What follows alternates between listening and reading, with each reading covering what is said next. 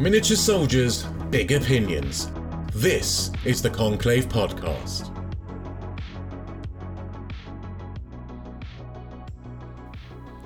Hello and welcome to another episode of The Conclave. I am your host, ADR Wargaming, and tonight I am joined by two of the normal Conclave team. Unfortunately, I'll just say before we start, Quipster is not with us, but don't worry, we'll still insult him. Unfortunately, he's not feeling too well. So, you know what, we'll keep the insults up, but let's also send him a little bit of love.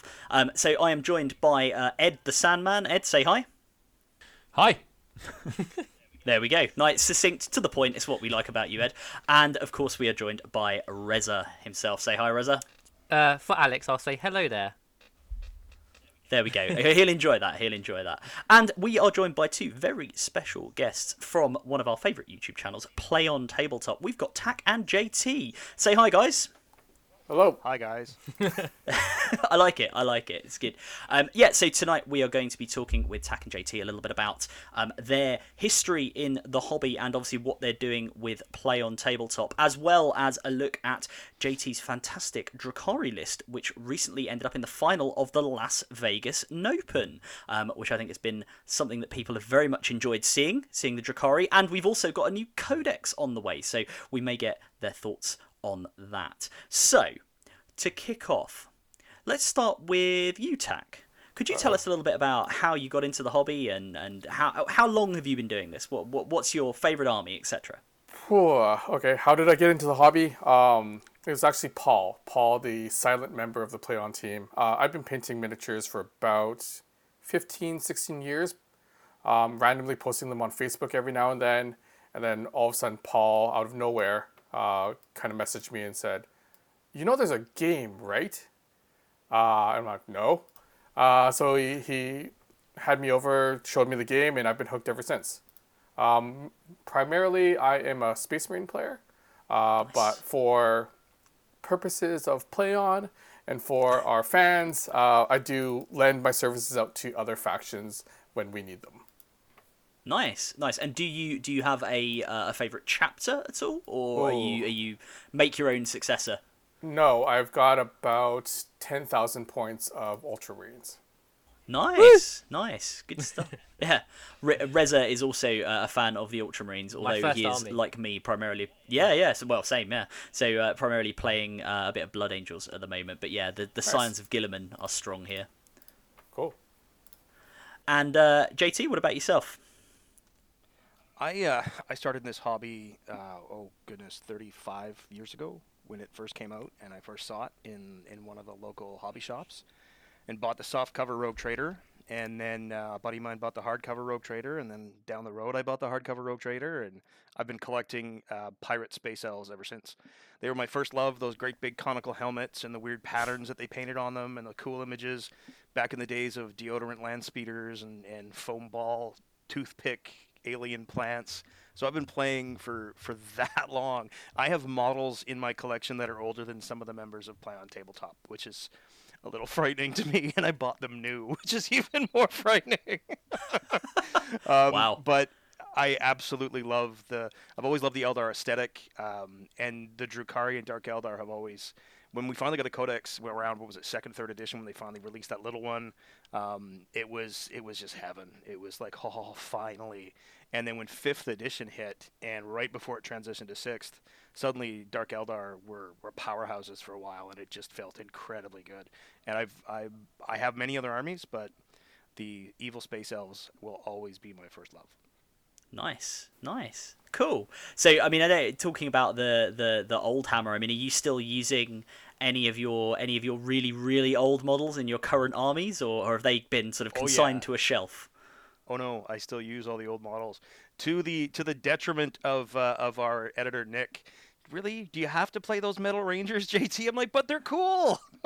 I have most of, like, my racks are all in my Coven army. My racks are all converted from the original witches, the original metal witches, with the big hands and the big feet, and they didn't really look very witch-like. The new witches are amazing sculpts, and I probably got like 30 or 40 of them, but I love those old models still, so they all became racks, because a little green stuff, and a little love, and a little spikes, and a little blades, and that kind of stuff, and it came out pretty well. My Ravagers, all old school. My Reapers are converted Raiders, the old school Raiders. I still have a lot of the old Raiders and stuff, but I have new stuff too. So what I've done in my army is I mix it up. So the old heavy weapon gear, the Raiders, the Ravagers and the Reapers and that kind of stuff are the old models, whereas the newer stuff are the newer Raiders, which look really cool, just don't have that same sleek, pointy, stabby aesthetic that I like so much. I do find that really funny with Eldari kits, because, and don't get me wrong, I have a lot of sympathy for Eldari players and that they haven't had a lot of the refresh that some of the other armies have had, but they do hold up really well. A lot of the kits. There's some probably they classics, do. But like the vehicles, for example, all hold up amazingly well. The Falcons and the Wave Serpents, yeah. they still look great, way better than the original, those old armor cast ones, which I'd still love to get some of those, but no, the Guardians, I don't think the Guardians have had an update in 25 years. yeah and they still look pretty good. They're not bad, are they? There is that one. Yeah, there is that one new one, right, who unfortunately is a corpse on the which I think annoyed a lot of Eldar players. Did it ever? Yeah, no, I agree with that. I mean, the Eldars, we a friend of ours, Charles, who's part of our sort of gaming group here in London, he's a very big Eldar player, and he's probably got 8,000 to 10,000 points, if not more, and these are all sort of Bealtan painted, and he has the common complaint of Eldar players, as we say, that it's very old sculpts, and they should release something new. But yeah, they do still look good. I mean, I compare them to, say, some of the older, before they refreshed the range, some of the Sisters of Battle models, in particular the Dialogus, who was sort of knocking around looking like they had something wrong with them. So they were a lot less palatable, I think, and hold up a lot less well even than the fine cast Eldar. But yeah, no, it's really cool that you're still getting use out of them. I think that's awesome, actually. I think there's always room for that. I love it. I love the look. So can I ask a silly question? Yeah. Ready for the first tangent? I don't really know a lot about Drukhari or any Eldar at all. What is the difference between Drukhari and Eldari for someone who needs to be kind of told and educated? Like where did all this happen? This depends on who you ask. And do you want to put a timer on this? JT could go on forever. They can keep the games to 40 minutes. They can't keep the... I'll give you the elevator pitch on the difference. Eldar are the oldest race in the galaxy that still exists. They literally partied so hard they birthed a god. And that god either always existed or never existed, depending on which way you look at it. The Drukhari said, "You know what? We don't need psychic power. We're gonna do our own thing. We're gonna hide from She Who Thirsts." Whereas the other Eldar went, "Oh man, did we screw up? We gotta fix this, and we have to protect ourselves from dying by using soul stones." And the Harlequins were like, "Ha! Look, we're gonna dance, and we're gonna show you how this all works, and we're gonna remind you guys of how you screwed up completely and royally." So that's basically how Eldar work in a nutshell. There's, I think, if I may say, I think there is one key component there, JT, which you've just frivolously overlooked, which is our favourite dinosaur riding, edge of the galaxy dwelling version of the Eldar, who currently don't really have a line, which is the Exodites. True. Do you have any Exodites? Do you have any Exodites in your Eldar force? I have some, but they're really old stuff that I had kit bashed and converted.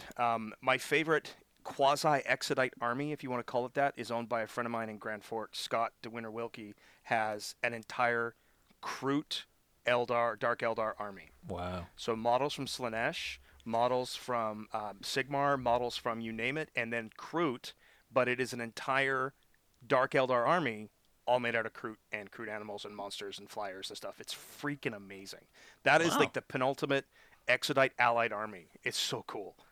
I can't touch it, so I'm like, nope, I'm not building one. We're done. Scott wins. I'm not going to bother. I've seen people using the Seraphon from AOS as conversions for those for sort of doing Exodite armies, which is quite cool. But yeah, there are too. Yes, yeah, they're like the sort of like the country cousins of the Eldar. They're like no one really talks about them, but they're there. They're doing their thing. They're riding around on the back of a dinosaur. So to move back to you, Tak, a little bit. If you don't mind me asking, what attracted you to the Ultramarines then? What was your sort of your draw into them as your favorite chapter? Oh, I mean, unfortunately, I don't have the time that a lot of the other members of Play On have. So I'm not the lore guy. I'm the, that looks pretty guy. So growing up, kind of like walking past the Games Workshop and kind of seeing the poster boys, I'd always wanted to have an Ultramarines army. So finally, when, you know, it came down to like doubling down and building like my biggest force, I chose the Ultramarines just because as a kid, I'd always wanted them. As it currently looks like they are going to release a range of Ultramarines characters. We've seen Uriel Ventures. Are there any of the Ultramarines characters that you're particularly excited to get? Again, unfortunately, I'm not the lore guy. No, fair enough. So it's all about how good the sculpts look. And really, I didn't start my Ultramarines force, and this will earn the ire of some people. I didn't start it until the Primaris came out.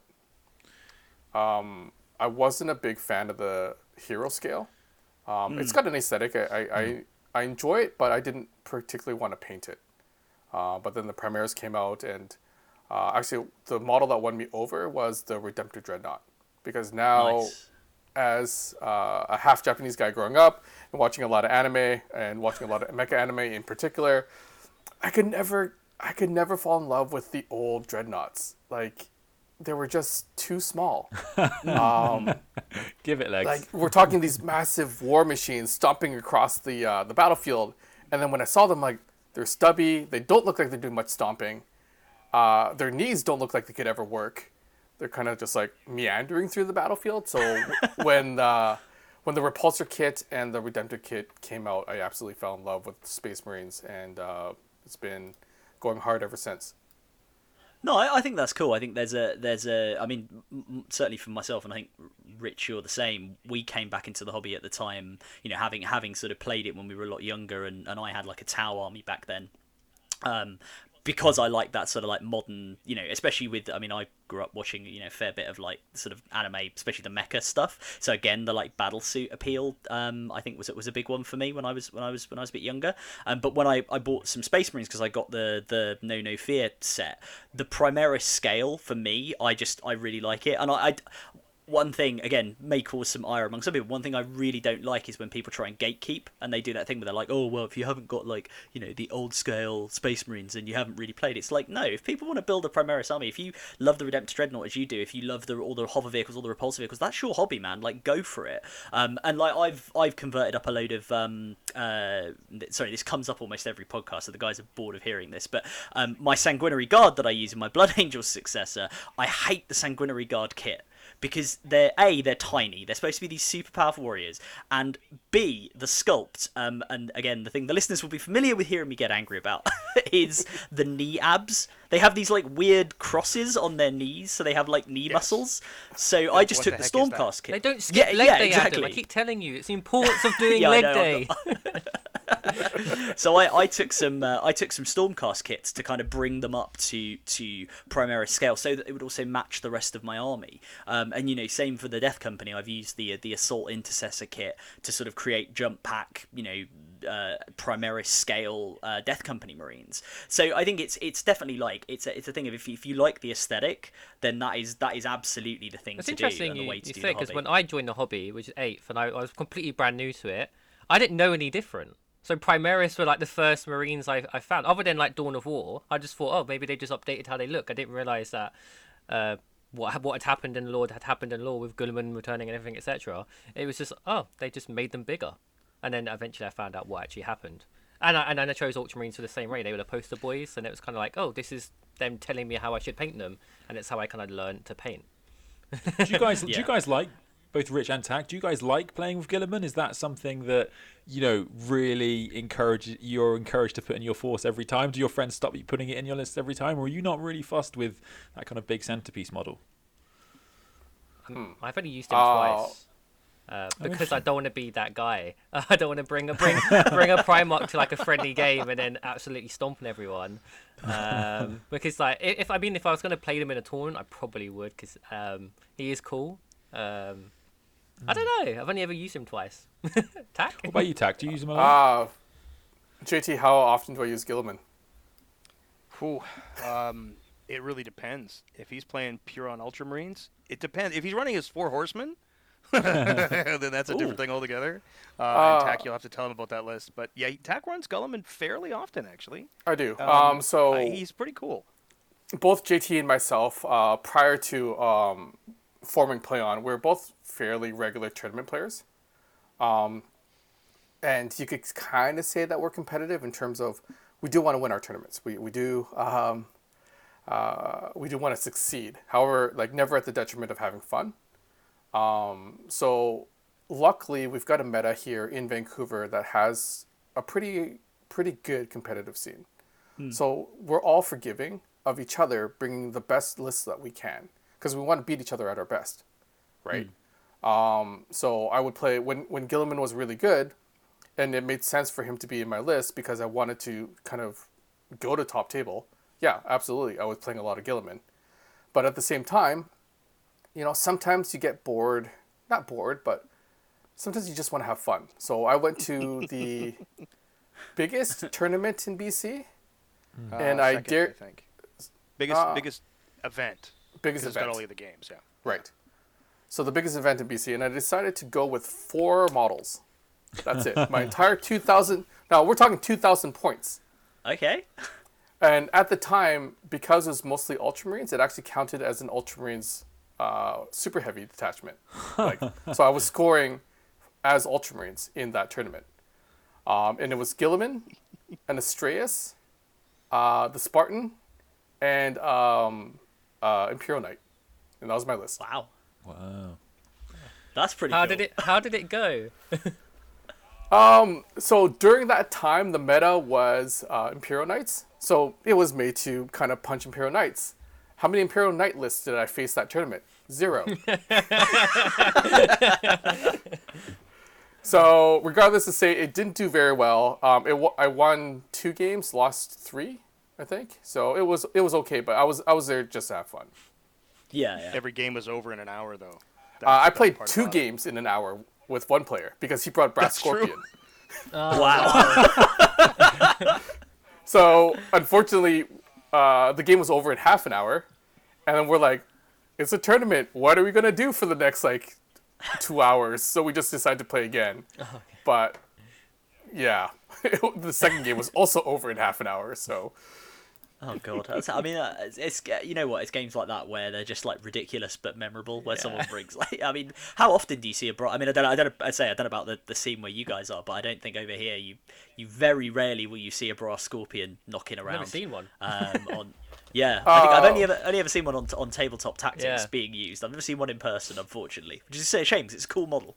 We are really cool model. Absolutely blessed, I think, in BC for people that just want to have fun. And I think that's gone a long way in kind of forming our personas here on Play On, but we just want to have fun. So we've Sterling, who's been on the channel, he wanted to be the number 1 Assassins player in ITC, so he played 2,000 points of 12 Assassins and 3 buildings. He's that guy. Oh my! I remember this list coming up in the LVO. That's the funniest thing I've ever seen. He went to LVO with that list, right? That was incredible. Amazing. So that man is beloved by the internet. I'll tell you that. Oh yeah, definitely. He's a good guy. And then at that particular tournament, I faced a Brass Scorpion with my 4 Horsemen. I faced the Necron Pylon with that. Wow. And here's the thing. He brought a Pylon, a Doomsday Arc, and a Tesseract Vault. And here's a really interesting interaction with the Tesseract Vault. You measure to the base, right? But the model, we know the model's this big. Yeah. So can an Imperial Knight get into base contact to fight a Tesseract Vault? just tip it slightly. So basically what happened in that game is, my Imperial Knight charged the Pylon. And then the weird interaction is, a Pylon is stationary, which means I auto-hit, which means I can finally use my gauntlet, which means I can throw the Pylon if I destroy it. So you see me throw a Pylon at a Tesseract Vault, then try to consolidate into the Tesseract Vault, only to find out that I can't consolidate into the Tesseract Vault, because I can't get into 1 inch of the base. So my Knight's just kind of standing there waving hello to, a Catan. Good times. And really, those are kind of the moments that you want to have at these tournaments. These memorable, oh my God, what just happened here? Kind of just really fun moments. Yeah, no, I think that's a sign of a great tournament and a good scene. I mean, we've been talking a little bit on previous episodes about sort of how to approach, you know, when you're. We had a question from a listener about sort of how to approach, you know, effectively friendly versus competitive games, and we were saying about, you know, making sure you talk to the person beforehand, you know, exchange, not even to the point of exchanging lists. I mean, obviously do that, but before you get to that stage, you know, saying to people, oh, I would like to bring a, you know, pretty competitive list, or I am going to bring my Brass Scorpion, or, you know, whatever model you're going to bring, just to establish the groundwork. And I think that, unfortunately, you know, it sounds like you guys have a really good meta over there, but I think in London, this is something Ed's talked about before, or in the UK, in some ways that's frowned upon, like about the sort of asking of questions before the game. So we've been talking about the fact that you sometimes end up in this kind of weird sort of version of 40k game theory where you're going, okay, you know, I'm going to this thing, but I know that this person's coming and they're probably going to bring their really tough list, so I'm going to bring my really tough list, and then it just kind of it accelerates from then on. You know, it's not, I wouldn't say that's massively widespread, but I think that is one thing that we could be better at over here, and it's certainly from talking to, you know, guys in the US and Canada. Yeah, because we spoke to Adrian from Titans last week, and he was saying, you know, similarly they have a good scene over there in on the west coast of the US. So it seems like it's something that's better maybe in the US and Canada than it is in the UK at the moment, unfortunately. Yeah, in the UK, the competitive. Honestly, I think it's competitive that does it. Sorry, Tak. I think it's the competitive level that we aspire to in North America is so much more popular than it is in the UK, or at least it seems that way. When you have a competitive meta that exists already, that social contract that I know what I'm having when I go to the game is already laid out. So when you walk into a tournament of 65 players, you know that the guys are there to smash mouth. Mm-hmm. And if you're not there to smash mouths, then you know you're there to have fun. So you already know what you're getting going into it. And then it becomes second nature in pickup games. Hey, I have this tournament list I'd like to try, or hey, I want to play my Brass Scorpion. Cool, I'll bring something fun too, or cool, I'll bring something to challenge you. And it just becomes such a second nature concept. Everybody looks down on tournaments saying it's all the whack players and it's all the... It really isn't. I have never had more fun games than I've had in tournaments. I don't think... It's very rare that a pickup game in a hobby shop has been better than any of the tournament games that I've played, simply because there's that unknown with somebody that says, oh, I'll play you, what have you got? And then they go and tailor a list and come back, and you're like, well, this isn't very much fun. Like, I just brought this stuff to goof around with. So I think, honestly, it's that competitive mindset that you know going in that this is going to kick me in the junk, and I need to be able to kick in the junk back. And then it's just it's everything's on the table. I think that's a big part of it. Sorry, Tak, I didn't mean to cut you off. No worries. I had a question. In the UK, when you go to tournaments, is there a best overall category and a best sportsman category? Yes. Yeah. Yeah. They all do that. Best overall. What wins you best overall? Oh, I see. So normally it will be split into like just points from the games, and then they'll have an additional tournament that runs alongside with for best sportsman. That's normally how it's split. They vote for your best opponent, kind of, and then you. Although we did do the fun and fluff in the UK, which is quite a famous tournament over here, where you, they are aggregated, and so you are encouraged, and it's also aggregated with a score, which is like how fluffy your army is, which is judged independently, which is a really interesting way of running an event, I thought. Almost like a comp. Because I think the BC meta. On a good year, there's about 3 to 4 charity tournaments. And the charity tournaments, they score best overall, being a composite of your sportsmanship score, your paint score, and your winning record, right? So the person that walks away with the biggest prize from a tournament isn't the best general. It's the person that played the best, had the prettiest looking army, and really showed their opponents a good time. And what do you enter into BCP, or the frontline stats? Or... BCP, it's your overall scoring. You do the overall, okay. Right? We just did tournament, yeah. Yeah, it's so just a tournament score. General can take their ITC points and be happy, right? If that's what you're there for, great. Yeah, I see what you mean. But if you're there, like Tak is really all about the display and the army and the coherency and the theme, and the stuff that he brings to these charity tournaments is just absolutely beautiful. The last one we went to, he's like, look, I got everything on foot. And I'm like, you actually have everything on foot. This is going to be really fun. And it was we had a fun event. I think that was actually the team event. No, that was the singles, then it was the team, but it doesn't matter. But everything is coherent and thematic and it fits a certain look, and it has a an idea and a concept. So when you walk up to, you go, oh, this is an X or this is a this. So that scores higher in those events. But for the guy who just brings his smash mouth 1,500 points, I want my ITC points list. Yeah, go ahead. Yeah. You can have your ITC points. But all the guys that are getting the cool prizes and getting the pats on the back and buying drinks for them and that kind of stuff, they're the guys who spend the time to build the models, to paint them properly, to have a theme to them, and to enjoy their games with their opponent. So there's still that element, and there's always one or two guys that just want the points. And hey, that's your hobby, man. You play it that way. Yeah, I should I should just explain. Yeah, sorry, what I said. But BCP there, for people that aren't familiar listening, is best coast pairing. It's where a lot of the points are tallied when you go to Warhammer events, if that wasn't clear. And then ITC, a lot again, so where a lot of the tournaments, the ITC tournaments, the points go towards those points overall, and that's how you become the best in faction in your country or world, however you want to do it. Yeah. No, I mean, it's a silly tournament metric to measure. Yeah. Yes. Yeah. I mean, to be fair, I should probably qualify what I said, because I sounded wonderfully negative, and I don't like to do that.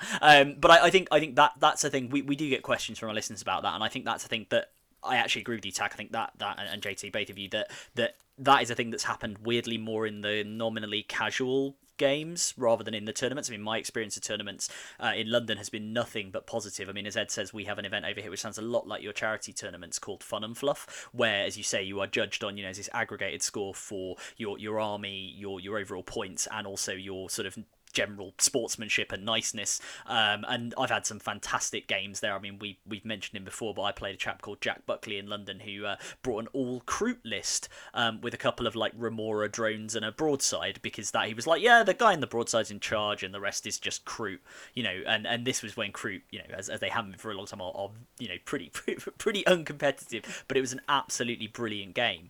And even our the competitive tournaments, I mean, we've done we the most recent one of these that Ed and I took and Rich took part in London was called Winter Warfare, which shockingly was actually in February of 2020, which I say shockingly because for me 2020 is the year of COVID and we didn't do anything all year, but I sort of looked back through my timeline and it was, you know, photos of us at this tournament, and we had some, you know, that's meant to be a competitive tournament, but I had some amazing games there against some absolutely beautifully painted armies. There was a Zeech demon army in particular which was gorgeous, and unfortunately I felt bad killing the Lord of Change, because it was stunning. I think it ended up winning sort of best painted large miniature. So I think you're right. I think tournaments get an unfair reputation, but actually when you go to them, you can have some real fun, and people go into them knowing what it's about. Well, I think, and why I wanted to bring up the best overall score is because I've only been playing 40K for about 6-7 years now, and my first ever tournament had that scoring system. So immediately, I understood that in order to be a good player, I needed to paint my army.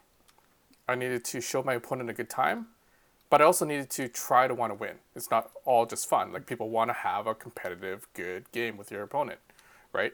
And it was a charity tournament, and I actually won best overall at that tournament without understanding what the metric was, because I had a painted army, and because I was the new guy there, everybody wanted to show me a good time. So I showed up at a table, and the veterans were like, oh, you're new to this. I really want to show you a good time because I want you to be in this hobby for as long as possible, right? And then that kind of set me down the path of, okay, well, now I want to be an ambassador, and JT's a good ambassador, and everyone I play on is a really good ambassador of, like, we show up at tournaments. It's not about just, like, stomping your opponent. It's about showing them a good time. It's about showing them that, hey, we want to put down pretty models, and but we also want to win, right? So, yeah. Yeah, no, actually, do you know what? That's a really good segue, because the thing I was going to ask you about next is Play on Tabletop, and obviously you guys have you know, grown massively and are very, very popular and have become one of the sort of major forces in sort of battle reports on YouTube and online. If I may ask, where did it all begin? I mean, what made you want to move? As you say, you've only been doing this, 6-7 years? What made you want to move from kind of the hobby side and tournaments into, we're going to film this, we're going to create this channel? It's all Tak's fault. It's all my fault. You really took the scheme, the scene by storm, as Adam says. Like, you I don't actually know, because I don't know if you can see these things if you know YouTube, whatever. But your growth must have been stupendous, because you guys just, because so often it, like, YouTube is quite famous for being quite a hard thing to kind of get into the algorithm and whatever people call it, and you guys just went straight to the top, like, or, you know, relatively to the Warhammer scene. Exploded. So it was incredible. Yeah, we when we started, because it's a lot of work for a lot of people, right? So we kind of set some kill switches. We're like, oh, if we don't hit these metrics, these numbers by this time, we're going to fold, right? Because it's a lot of work what we do. So our first metric was, you know, we need to reach play on partner status in the first 6 months. Well, we did it in the first month, just to kind of show kind of the trajectory of growth, right? Yeah. So and it's been like that ever since. I think JT right now we're on, like, we're in our year 3 plans and year 2. Right? Yeah, I think officially we uploaded March 19th of 2019 was our first one. Yeah. Hey, my birthday. So we're still at the end of year 2. Yeah, this is our year 3. Yeah. Nice. Yeah. And you are one of the you are one of the biggest in the world now for battle reports, right? Like I think Mini Wargaming have been around for a very, very long time, but outside of them it's probably you guys, isn't it? I think it actually is. Yeah, that kind of happened. Yeah, we kind of Which it's cool to be there. Yeah, it's amazing. I'm sure. Yeah. We're just happy the fans are digging what we're doing. Honestly, so much of the effort that we put in and so much of the stuff that we do goes. There's a lot of hope because it's like, man, I hope people like what we do. I hope we're doing the right thing here, and we spend a ton of time and effort on this stuff. I mean, it shows. You wouldn't believe the hours that TAC works. Like, seriously, it's ridiculous. And the hours Nick puts in, and we've had to bring on a new editor because of the new stuff we're doing. And Mike's doing a great job, and the getting him up to speed. And I mean, just the entire team is so focused on making this as positive a thing as we can. But really, without guys like you, without our fans, this doesn't happen. And we are so grateful that. Everybody loves what we're doing, and we're going to promise to keep doing what we're doing. We're going to innovate. We're going to keep disrupting. We're going to keep changing the game. We have stuff coming that I am so excited about, and some of it I can't talk about, but I really want to. Really, JT, though, it's your voice, isn't it? That's the secret ingredient. It's when you do your voice, iconic voice. It makes me want to grab some dice and just go fight. You were one of those people. I remember saying this to Winters as well. Winters SEO, because we had him on, and he actually didn't put his face on camera for a really long time. I was so fascinated with what you looked like because you have such an iconic voice, and it was just like I was. When I first saw your face, I was like, that. It just fit you. I was like, that's him. That's JT. Well, I'm glad that you didn't disappoint because it's really all about the beard. I mean, if without the beard, I don't know what I sound like. I think I probably turn into a Smurf, not an ultra Smurf, like a real Smurf, like, you know, Papa Smurf. Yeah, that would just. It would give it a slightly different vibe, wouldn't it? The intros. It would, wouldn't it? Besides, my head's really round. Oh well, that's why I've got the beard as well. I mean, my hair's a bit long because all our barbers over here are still closed because we're still in lockdown. But yeah, that's why my other half is like, you can never shave the beard because you will look a bit like a sort of, you know, those cherubs from the Sisters of Battle. I'll look like a cherub. That's the problem, right? And I have to avoid that. There's a reason you guys can see it, and of course our listeners aren't going to be able to hear this, but you guys can see the window hitting the shine off my head. There's a reason I'm always wearing a baseball hat anytime you see me on camera, because I don't want to Reza. There you go, bud. There you go. Thanks, man. Appreciate the love. Yeah. See, I got the landing pad up here now. Like, I got that little. It's connected. I shaved mine the other day. I mean, it's. Did you? I've been a few days since I've shaved it, but yeah, no, it's one of the benefits of getting old, I guess. I've got more hair on my back and on my chin than I do on my head. So. It's the upside down head. It's a thing. It is. It's absolutely a thing. So I'm the opposite. Sometimes I think I'm the only person in Warhammer that can't grow a beard. Like, I grow an incredibly poor beard if I ever try.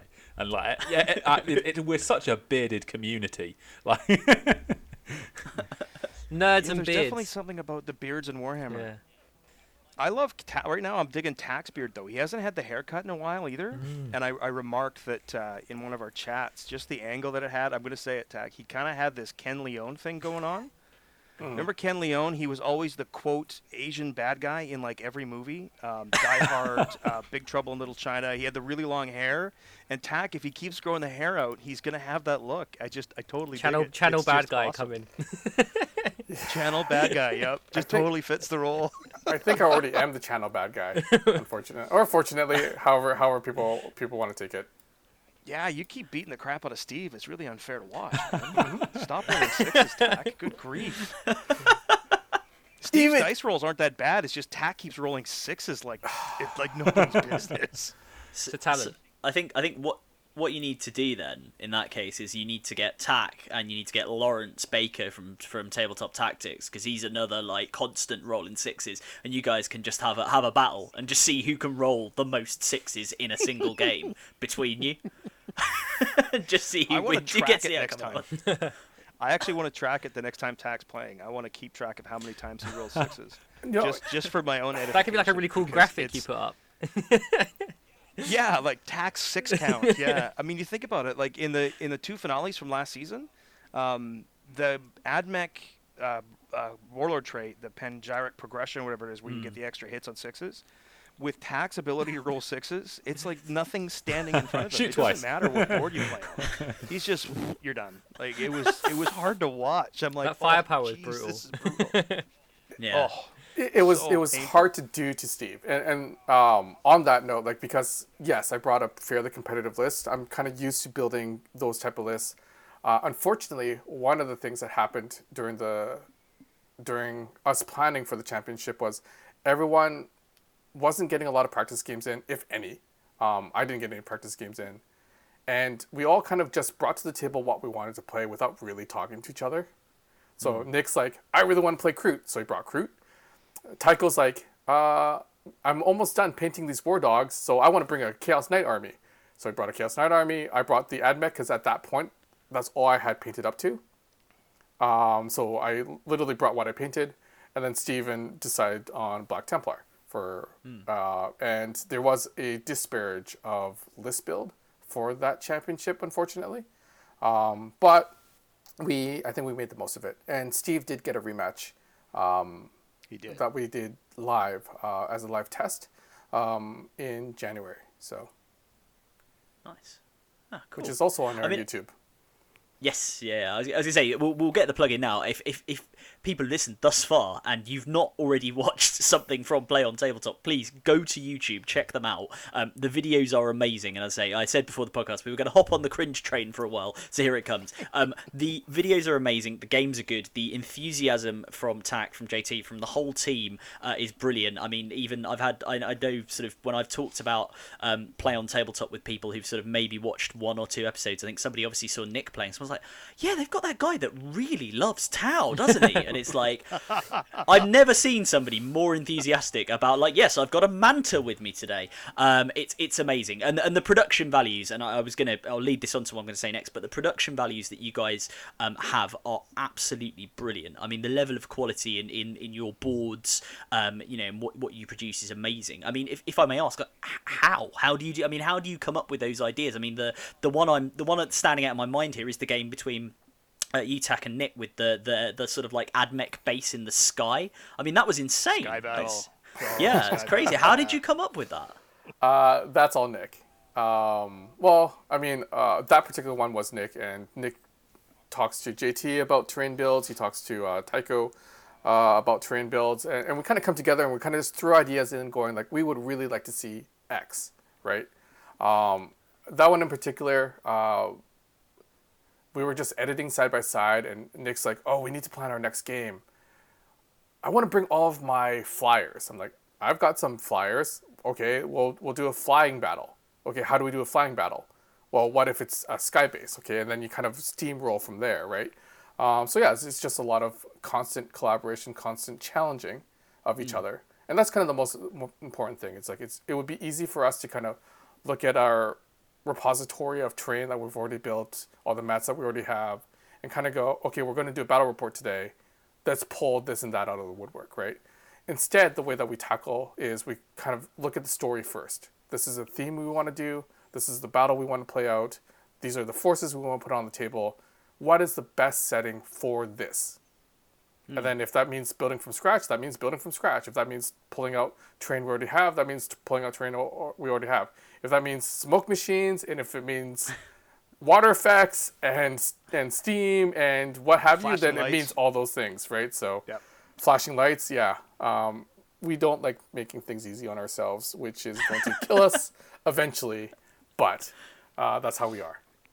Yeah, yeah, and I don't know, I mean, I can't speak for the guys, but certainly that's one thing that stands the channel out for me when I watch it, is just the level of that level of kind of, I guess, passion that goes into it. It shows in what you produce at the end of the day. I mean, are you guys just sort of, you effectively, as you say, you scratch build, you sort of just build everything yourselves, or do you work with local clubs to kind of bring stuff in? Or? Have you seen the Year One Apocalypse Battle? Do you know no, I have not. Okay, so that was a good one. By far my favorite terrain build ever that we've done on the channel. And it's because I selfishly fell in love with Horizon Zero Dawn, the video game. Oh, yeah. And the whole post-apocalyptic world, that setting.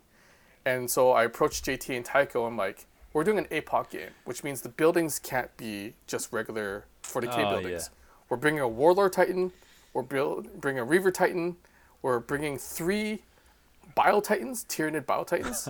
So the scale was going to be massive, absolutely huge. So the terrain, the board had to be just as big to tell the story. So I think I brought JT and Tycho over and we played a little bit of Horizon Zero Dawn, and I was like showing them the scenery and kind of the big buildings. I'm like, I need this. Can you do this for me? Can you do it in a month?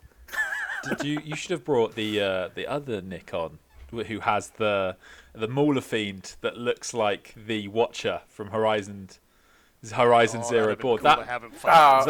We didn't know him yet. Oh, right, okay. That's one of my favorite conversions I think I've ever seen. I also loved that game. Yeah, incredible model.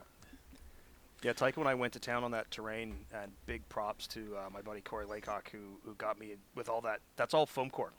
All those buildings, when you go and look at that stuff, it's all foam core. That's all like white foam board that you can buy at the pound store. The stuff we have is a little bit firmer, a little bit stronger. But Tycho and I literally spent, I guess it was a weekend, roughing everything out. And then we painted it in another day, and then we spent another day flocking it, and then we added more, and we added more, and we added more. My favorite is the overpass. We built a 3-piece overpass that's shattered, and we're looking at it going, okay, how do we make it look like pillars? We looked at the beverages we were drinking, and went, hey, those cans will work, and those are actual beverage cans that are holding up the overpasses.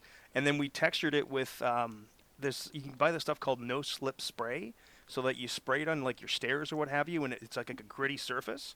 That's what we textured the cans with, and then spray painted them. And that's what gives it that rough concrete pillar surface. And then we could run stuff down it and make it, and it was just all, it's all scratch built. Not like 90% of that stuff was literally just trash. Like it's all recycled, upcycled stuff.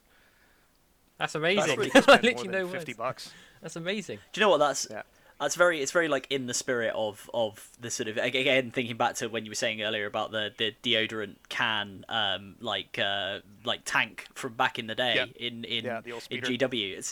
It's obviously they there are companies out there that sell terrain, but it is very cool when people just build just go out and go, oh yeah, I've got a lot of recycling crap here. I'm just gonna build myself a vast imperial edifice. I always think that's pretty awesome, and there's actually a lot of value I think in putting effort into your terrain as well as into your models themselves, because it really kind of stands out when you eventually put it all together. But I guess my question I have to ask is, do you guys have a favorite, and maybe it is that Year One APOC game, but do you guys have like a favorite game on the channel which you would say to someone who's never seen what you guys do before, that you would say to them, okay, watch this will give you a great intro into like who we are, what we're about, and just is a fantastic game to watch? That's a tough one. That's a real tough one. They're all really good. I think I know what my favorite one is. And it's funny because I think our fans know it too. I think one of my favorite games is Alex McDougall versus Tak Kawana. It was our first one from Season 2. That game is iconic. It's Ultramarines versus Tyranids. It's Gene Stealer Cult. It has cool terrain. Nick 3D printed a bunch of cool stuff and made it look like the Viva La Revolution. It was a bit of an Ultramarine castle, and poor Alex had every dice roll come up short that he possibly could. And the end of it is, I won't give it away, but it's like, you know what, I may as well try.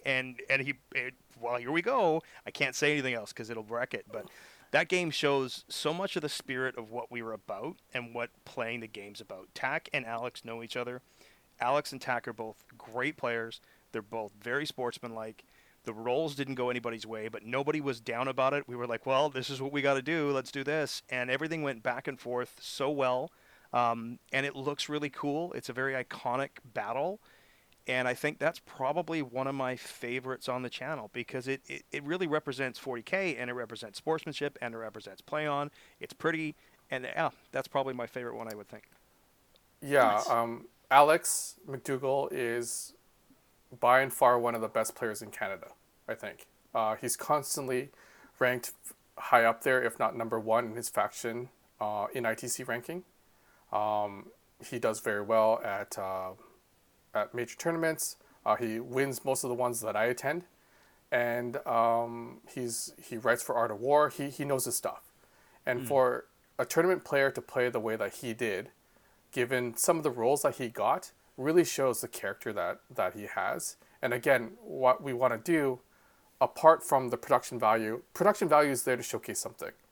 Our terrain builds are there to showcase something. And what they're there to showcase is simply that 40K is a fun game to play, right? We want to be ambassadors for this game. And McDougall, the way that he played, the way that he reacted, the way that he talked through his strategies and what he was trying to accomplish, he was really a champion of just the sport of Warhammer, right? And I think that's why that video in particular boggles our mind, because it may now be the most watched battle report on YouTube, period.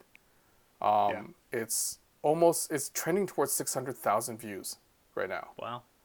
And it doesn't seem to be slowing down. So it might not be like, I really enjoyed that one, and I enjoyed playing in that one. It's hard for me to say that my number one is the one I'm in, but that one seems to be the one that YouTube land seems to have taken to. Nice. So it's amazing to think that our hobby has a video with 600,000 views on it.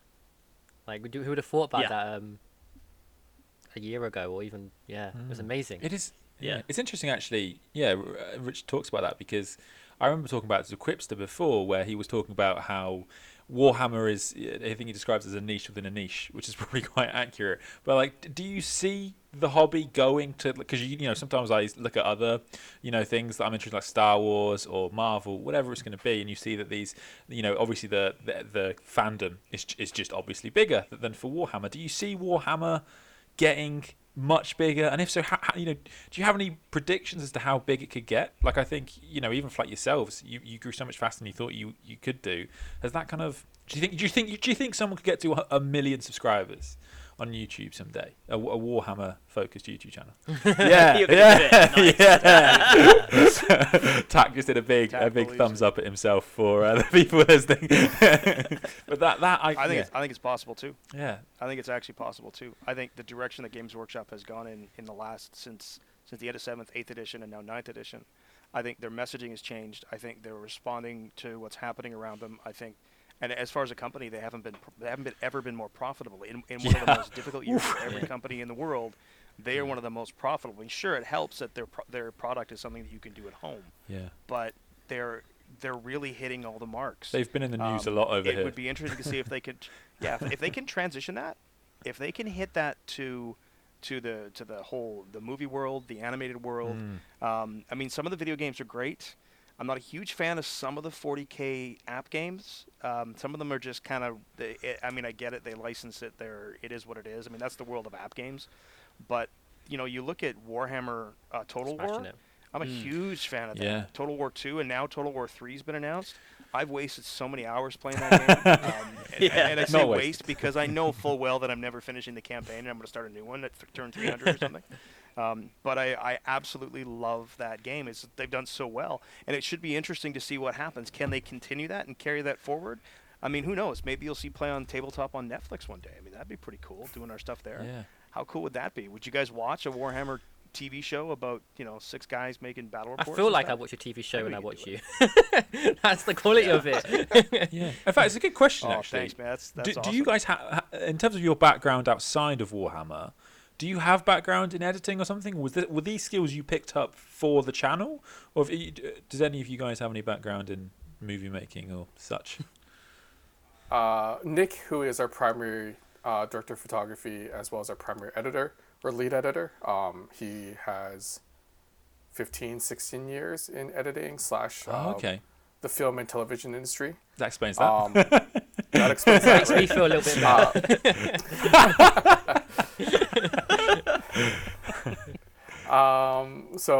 and I personally have, I owned a creative agency for about 16 years. My personal background, my schooling was in broadcast communications television. Cool. All the kind of the branding, the graphic design, all of that, that's kind of my wheelhouse, right? So we represent kind of the technical side of Play on Tabletop, and then the rest kind of bring their energy, their love, their passion for the hobby, terrain building, model making, all that kind of stuff, and it just coalesces and it works. Yeah. Steve actually has a teaching degree, and I think he's got a degree in English as well, and I think drama. Yes. It's interesting you raised that, because one of the first back rep channels I ever watched when I was learning the game was Play on Tabletop, and I definitely learned a lot of how to play 40k from watching that and watching Steve, I think, because he was playing, I think it was the Tyranid. Oh no, I can't remember what game it was. He was playing Marines, I think, in a really early game. Versus Thousand Suns. Yeah, that was it, Thousand Suns, and I learned so much of how to play the game from watching that, and that now makes sense to me. Sorry. So he brings that energy, which is great because he explains things very well. If anybody wants to learn a game locally, he's probably one of the best people to talk to because he explains it very, very well. I come JT, from a completely different background. What was that, Tak? JT, you explained it pretty well too. Because I have a 14-year-old, so I learned how to explain things because of that. But my background is completely different. I've been in sales forever. And in my late teens, early 20s, I was a professional wrestler. So of a different background, more performance art based kind of stuff, right? And is that how you guys decide who gets first turn? Suplexes, totally suplexes. Yeah, it's all about the suplex. The epic voice makes even more sense now. It's the ability to work the stick, right? Yeah, it's work the mic. It's you're gonna do ringside walks next. It was a lot of fun. And how did you guys settle on 40 minutes? Because obviously that is your flagship project. I think that it was 30. It was 30. Tak wasn't didn't it? Want 40. Yeah. Tak didn't want 40 because fours are bad luck. But like obviously, lots of people saw that first video, and it was. I remember that big 30 and be like, that's just how is that going to work? Because it's they were famously hours and hours long. Battle reports, and lots of them still are, and there's still a huge market of people that make those battle reports, obviously. But how did you guys decide on that, and was it tough? Was it especially initially? No, it wasn't tough at all. Well, it was tough to kind of get the format down, but making the decision was a no-brainer for us. So this kind of leads into your previous questions in that how big can a Warhammer 40k channel get, or how big can Warhammer get? And I think it's about accessibility, right? Mm. What we saw, and it's a good thing, everyone else, the Tabletop Tactics, the Winters, the Mini Wargaming, they do a fantastic job of presenting a game, so that's fun for current players. So if you're already into Warhammer, you can easily watch those battle reports and have a lot of fun seeing an entire game kind of play out in front of you. We wanted to tackle a different audience. Our audience was, yes, we wanted to entertain Warhammer fans, but we want it to be accessible to new fans. And then that makes sense. If we can do that, I think Reza, you said we look like a TV show. The whole point was to be entertaining. Every single second had to be entertaining. So how many, so we said, okay, 30 minutes first, because we can make 30 minutes of entertainment. We pushed it to 40 because 40 just made more sense. But can we do 40 minutes of entertainment? Yes, absolutely we can. And if we're doing that and we're entertaining just anybody, then we become a gateway. And I think that's why you see us kind of growing at the rate that we're growing, because we're not just a niche within a niche. We've actually said that our niche is not tabletop gamers. Mm-hmm. Our niche is gaming, period. That's fascinating. Mm-hmm. So that if you're interested in gaming at all, then you can watch our channel and be entertained. Mm-hmm. That's super interesting. Yeah, that's very cool. And do you guys, I mean, to guess expand on Ed's question, one thing that's coming up in the community now, especially with, you know, the well, I say now, I mean, it's been sort of stalled by this year, as everything has, but by the sort of the growth in the hobby and the growth in tournaments, do you see it going down to sort of like an esports style route in terms of the big tournaments, and is that something you guys are interested in, you know, in having that sort of oversight of, as well, you know, as well as from your running battle reports and producing your own content? Is that something you see yourselves doing? Personally, I can't do any more oversight on anything, but esports, we want it to be that big because that just means there's more people to play with. Yeah. Right. Yeah. That's all. We love this community. It's a, like, at least here, because of the tournament scene that I mentioned before, and kind of this idea of sportsmanship. I can go to a hobby store and have a good time with almost anybody. I can go to a tournament and have a good time with almost anybody. So now, imagine now that I'm going to tournaments of thousands of people and meeting thousands of people and having a good time with anybody. Like, growing the community just makes sense, selfishly, because we want more people to play with, really. And we want those people to really enjoy playing this hobby and then passing it on to somebody else. So yeah, I think exponential growth is definitely in the future. Can it reach esports level? I think it can. Man, I love that. That'd be really cool. I'd love to be announcing esports stuff. I love listening to Paul Murphy and Adam Camilleri when they do the 40K Stat Center. Both fantastic guys, but to have the vision of the game, to be able to watch it like those guys do, comes from a tournament background. To know who's doing what and why, and to be able to understand, like, what I do on set is I'm listening to the game in the headset, I'm monitoring the sound levels, and I'm paying attention to rules, I'm paying attention to interactions. And if guys are making mistakes, because let's face it, we all make mistakes. This game is really difficult. I'll be, well, no, hey guys, no, you got to do it this way. This is how this works. Or even if there's a question, Tak will be like, JT, what's the name? What's the weapon range on the Datalosis again? And then I'll just give him the numbers, right? Mm. And that way we can make sure to get it right, because it's important to get it right, because we're a gateway. We want people to come to this game, and we want them to see it done properly. Even if we all screw it up, we don't want to be having mistakes out there. Well, those guys did it this way, and I'm going to do it this way. So we want to make sure that we get this right. And it's important to make sure we do it. And it's hard to study all the factions, to make sure you know all the rules. And so to take it to an esports level, you're going to need guys who can do that. Yeah. And that's really, really hard. But I think the potential's there. I think it can happen. I think it would be really cool to see it. I can't wait to see 10 grand on the line when it's a 9-inch charge. That's gonna be a hell of a day. Man.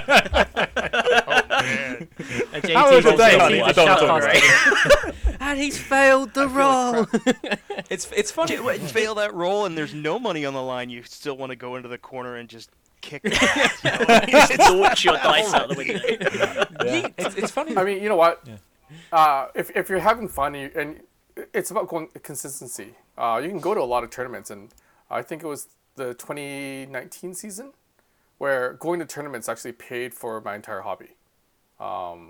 Just in kind of like the Tabletop Tactics guy said that too. Raffle winnings, you know. I don't want to encourage it because, like, it's tough to kind of reach that bar, but, you know, it's almost there. It's like you can kind of almost do it, right? And like Play on Tabletop, it's, you know, our passion for the hobby kind of shows that if you're really into something, you can make a living out of it, because you know, we're at this point a legitimate business. I've got people on payroll. We've got employees now outside of just the partners. Play on Tabletop now has to operate like an actual studio. That's amazing. Yeah, that's amazing. That's so cool. I think I think we're you know, I mean, we're very much sort of like, you know, day job. We do this podcast. We like to play our games, but I mean, the dream for all of us is to be in that position and seeing you guys do it. We had Adrian from Tabletop Titans on. You know, he's gone full time, I think, fairly recently. And over here in the UK, we spoke to Mikey from Hellstorm, and obviously he is now running that as his career, and that's so cool. It's amazing that people can do that and actually take something that, you know, is your hobby. And it's not a hobby anymore. It's what you're passionate about, and it's what you do full time. And that is the dream for so many people. And to see, you know, you guys doing it so successfully, I think can only be inspiring. You know, and can only bring more people into both wanting to do that specifically, but also just into the hobby generally. I mean, one thing I've said is this sort of the silver lining, and there aren't many, of COVID-19 and of being in all this sort of lockdown and having time to paint is, my God, there are going to be so many brand new painted, fully painted armies showing up at our local game stores in London and around the world in the next, what, like 6 to 9 months, whenever we can get this goddamn pandemic under control, and, you know, we can go out and see people again. I think I saw a thing the other day and someone said, what's the first thing you're going to do when you can, you know, succeed? Say we're in the UK, we're in lockdown very much at the moment, but when you can actually sort of go out and see people again.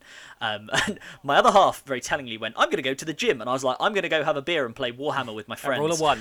So it just kind of, just kind of tells you that, immediately roll a one. So yeah, just kind of tells you, I think there's going to be so much enthusiasm coming out once we get this under control. But no, that's really cool. It's really cool to hear that you guys have that projected sort of where you want to be and where you want to get to. And on that, can you tell us, I know you said there's things you can't talk to us about, and obviously we understand that, but is there anything you can give us a little tease on, anything you've got coming in the future that you're particularly excited about at the moment? We like to ask the tough questions. There will be more battle reports. Was the announcement made already about the collaboration tag? Yeah, yes. That I was gonna say that has come out over here. Certainly, we've seen that bit. So you guys can you can talk about that. We can talk about the collaboration. Yeah. So we've what was really cool was Deployment Zone TV, which is a large channel over in your side of the world. They reached out to us and they asked us if we wanted to do a collaboration with them. But what was kind of the kicker, the big part of it is Liam and Winters both have a massive vision for the Warhammer community worldwide, not just in the UK. So they presented this vision of having a place, a primary place, where people could just come together and enjoy the hobby. So either on their Discord and kind of have conversations with other gamers, or in this one, almost like a Netflix, where you can kind of log in and you're going to get like a whole swack of content. And so they reached out to us and asked us if we wanted to submit a show for Deployment Zone TV. And we absolutely love the idea of having this place where for gamers and hobbyists to kind of come together and really enjoy the hobby. So we are now producing a 12-part series that's going to primarily be exclusively on Deployment Zone TV. Nice. Yeah, I think they released the trailer for that you guys put together for DZTV subscribers, and it looks pretty epic. I've got to be honest. It looks pretty cool. I'm looking forward to seeing what happens. I was at the time I've been painting up, finishing off a little bit of my Death Guard army at the moment, and I did quite like the sort of the nice sweeping shot of the Death Guard that you guys did. I was like, ooh, this is going to be good. So yeah, I think we're very excited about seeing that. Yeah, and working with other guys, other content creators, it also pushes us, it challenges us. So what we wanted to do was we didn't want to make another 40K and 40M, period. Right? There's no point. That already exists on our channel. We wanted to give people a compelling reason to kind of go somewhere else and get new content, get content that they haven't seen before. So this, it's called Play on Deployed because it's kind of the collaboration between the two. Nice. But the first series is called Tomb World, and it's very narrative. I think the name kind of gives away the big bad. I mean, if you watch the trailer and if you watch I think it's the end of our season 2. Yep. There's a teaser right at the very end in binary. So if you put 2 and 2 together, there we kind of tease and hinted at it for sure. But yeah, no, it's nice. I just did a bunch of stuff. I guess it was yesterday, no, Friday. Just some pickup stuff and such for the games, and I got to tell you, these are fun. These are so fun. The amount of fun that the guys are having playing them, and then the stuff that I get to do, and the stuff that, let's face it, Winters is involved as well, is so much fun. It's a riot. I just hope I get to use my cool Necron voice more often. Because believe it or not, that Necron voice that you hear in the trailer, that's actually me. Oh, really? Oh, nice. That's actually my voice, man. Not edited, not touched up. That was me. What did I say? It's the secret. It's the practicing in the mirror. That was... no, it's just, that's the... That's the dad voice when you're really angry, I think, is part of it. It was part of the motivation for it. But no, I just hope I get to use it more often. It was a lot of fun. I need you to record Get Off My Lawn in that voice. Get off my lawn. Like that? Yeah. Yes. I do like the idea. The Necrons are in some ways the crotchety dad of the 40k universe, right? They're just totally. Like they're just like they've woken up. You've disturbed them. It's not. They're just like, oh, it's, tidy up after yourselves, guys. This was a nice two world when I went to bed, and now it's some horrible Mechanicum forge. Tidy up, why don't you? You know, it's and the lore behind what they do when they wake up is just the best. It's like they send the scarabs out. It's like, okay. Yeah, go do this, go do this. And it's like the stages of dad waking up on the couch on a Sunday afternoon, right? It's like, okay, do this. And then it's like, oh, open your eyes a little bit. Okay, go do that. And then out go the Canoptic Scarabs and out go the Servitor. Okay, send some flight ones. All right, send some warriors. Oh, what? Now I'm up? All right, here we go. Get the Catacomb Command Board. Let's go. Give me my war scythe. Yeah. It's totally dad waking dad up from a Sunday nap. It really is. I guess you gotta, the thing, JT, you got to be careful of is that, you know, if you said you got the 14-year-old, if they come and disturb you, that you don't accidentally slip into character, just wake up, just go, awaken the legions, just straight away. Oh, yeah, there are moments. There are moments when that voice comes in handy. Yeah. Oh yeah. Nice. No, I mean, I've got to admit, just on the sort of the lore side, I'll rotate. You can sort of see the Silent King hovering ominously in the background there. I'm one of these people who has far too many armies, and the Necrons are one of them because I just think they're very cool. But I have a habit of reading the sort of the books as they come out around the time I'm sort of putting together the army. So I recently read The Infinite and the Divine, the book that they released sort of around the time the new Necron army came out. And I got to admit, that is very cool for people who don't know Necron lore. That's a really good intro to it, and there are some sort of fun details in there, like they have, you know, operas. Necrons have opera, but it goes on for like 3,000 years because to a Necron time is just sort of meaningless, and they do remember a time when it was maybe an hour or two, but now they've added so much detail over 60 million years that it's like a 300-year long opera. So, you know, never complain when you have to sit through a long presentation at work, because it could be worse. You could be a Necron.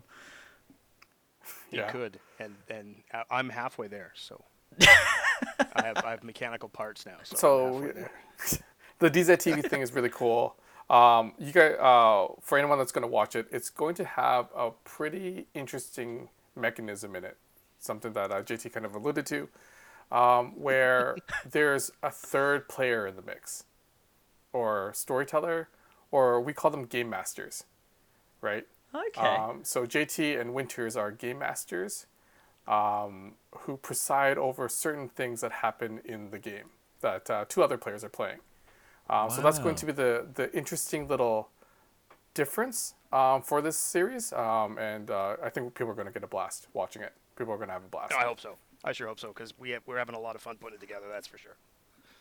Yeah, that sounds awesome. I mean, I know Winters, like we had a chat with Winters on here, just actually sort of back before Christmas, and one of the things sort of I sort of said to him about the way he does his bat reps is just some of the like random fun elements that he adds in. So there's a good one he's done, a sort of series with a guy called Sultan on the DZTV channel, with the sort of the Imperial Guard and the Orcs, and he had this mechanic for like bombs, squig bombs dropping, that was just sort of him dropping bits of paper onto the boards, and then just wherever they land, it's just like, okay, well, the bomb's gone off, and half the time, in a very orky way, half the time they hit his own army, which is quite fun. But it's like, it's stuff like that. It's like adding in that element, and the games master thing, that sounds really interesting. That also harks back in some ways to the really, because the old, like the real old like Rogue Trader days of 40k, it was almost more of a role, you know, as much a role playing game as it was a tabletop game. And I think they published sort of rules for having a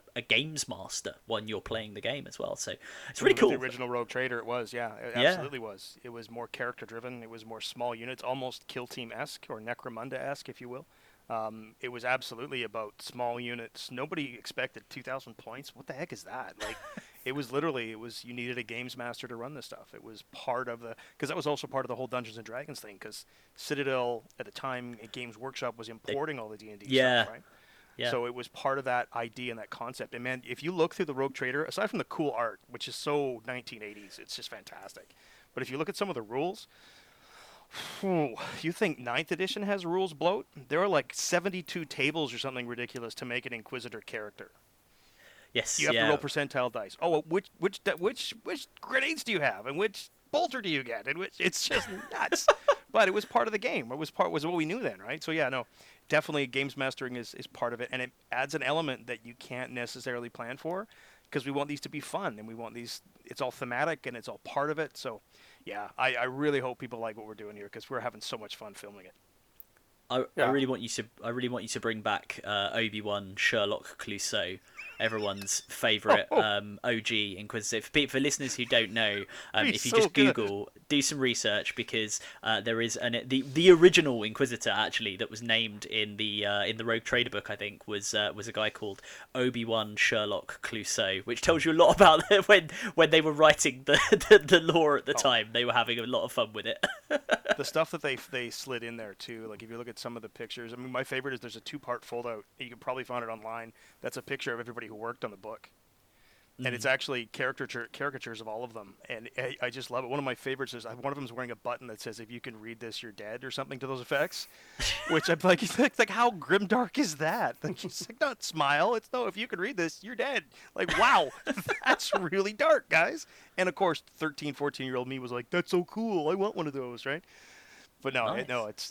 It's such a cool system. It's such a great game. We're just so excited and happy that we're bringing this to everybody. So, well, especially like this one, again, kind of talking about the future of Warhammer, kind of maybe video content or social media content or just content in general. DZTV, Liam and Winters, they're paying for the show. This is one content creator actually paying another content creator to create content. Right, and we're building an entire industry. They're helping kind of lead this idea of this being an actual entertainment industry.